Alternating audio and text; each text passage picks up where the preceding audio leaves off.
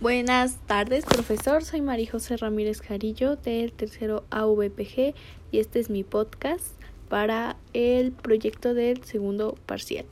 Bueno, iniciamos con el tema 1.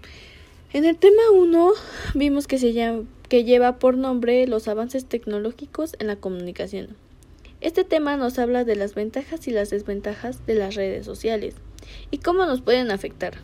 Por ejemplo, una de las ventajas es que estamos más comunicados gracias a las mismas y nos, y nos enteramos de las noticias del mundo, así como lo que pasa en el mundo, ¿no?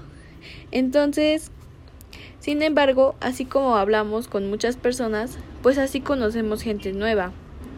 Pues algunas personas no llevan como su principal objetivo el entablar una bella amistad con nosotros. Sin embargo, tiene, nos pueden hacer daño, nos pueden robar o nos pueden hacer algo, ¿no? esa es la desventaja de las redes sociales. Seguimos con el tema 2, que es la ética y las cuestiones militares. Este tema nos habla sobre los ejércitos y precisamente el de México, pues en mi opinión no debería de existir ni las guerras ni los ejércitos, pues bien somos seres humanos, pero tenemos problemas y discusiones. Pero creo que existen muchas formas en las que podemos solucionar eso y no precisamente con guerras y eso. Bueno, se puede llegar a un acuerdo y por lo tanto se puede llegar a un acuerdo solo hablando solo hablando del tema.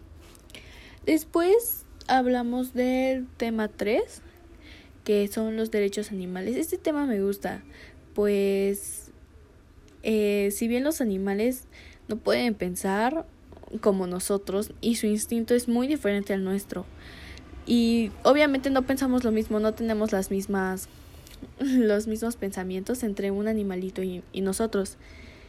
Sin embargo, son seres vivos y tiene que vivir plenamente. Obviamente no como nosotros lo hacemos de que tenemos una una cama, un techo y comida, obviamente no. O sea, ellos tienen que vivir como es su instinto. Por ejemplo, un, un perro puede vivir en la casa, pero un tigre no puede vivir con nosotros. Un tigre prefiere mil veces la, la selva o algo así, o a que nosotros vivamos ahí. O sea, a lo que voy es que cada animalito tiene que vivir a donde él pertenece.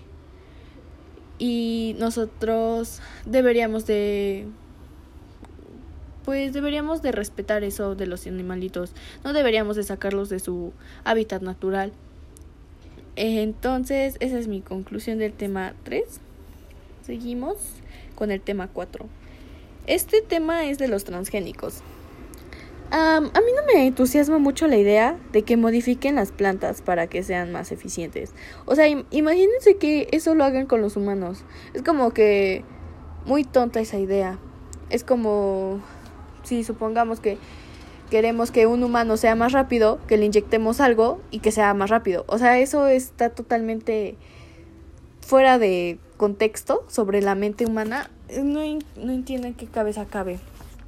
Sin embargo, nosotros, como bien, decía el, como bien decía el video, se necesita alimentar al mundo y necesitamos la comida que producen las plantas.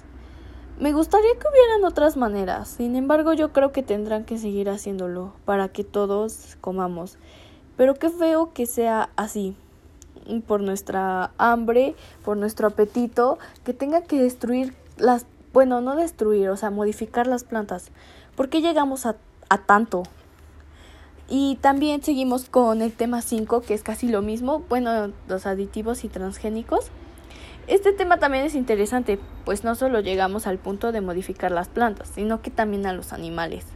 Una cosa es que inyectemos cosas, modifiquemos cosas a, a cosas sin sentimientos ni movilidad, que en este caso son las plantas, a que los haya, a, que vayamos a modificar al, a los animales. O sea, estamos tontos, pues los animales sí sienten, sí tienen pensamientos, más bien no pueden hablar, pero sí se pueden, si tienen ese sexto sentido de que les duele, no lo podemos escuchar, pero es como si le pegáramos a un bebé, o sea, no, lo, no le podemos entender, pero sin embargo sabemos que le duele y lo seguimos haciendo. Entonces podemos comer otras cosas. En conclusión podemos comer otras cosas. No digo que no comamos precisamente solo vegetales y eso. Deberíamos de comer plant, digo plantas, este, carne, pero mmm, siento que podríamos comerlo en menores cantidades. No que tengan que llegar a tanto de modificar a un animalito para que produzca más comida o para que la para que produzca más huevos más rápido, cosas así. Se me hace muy tonto. Y gracias, esta es mi conclusión del tema. Gracias profesor y hasta luego.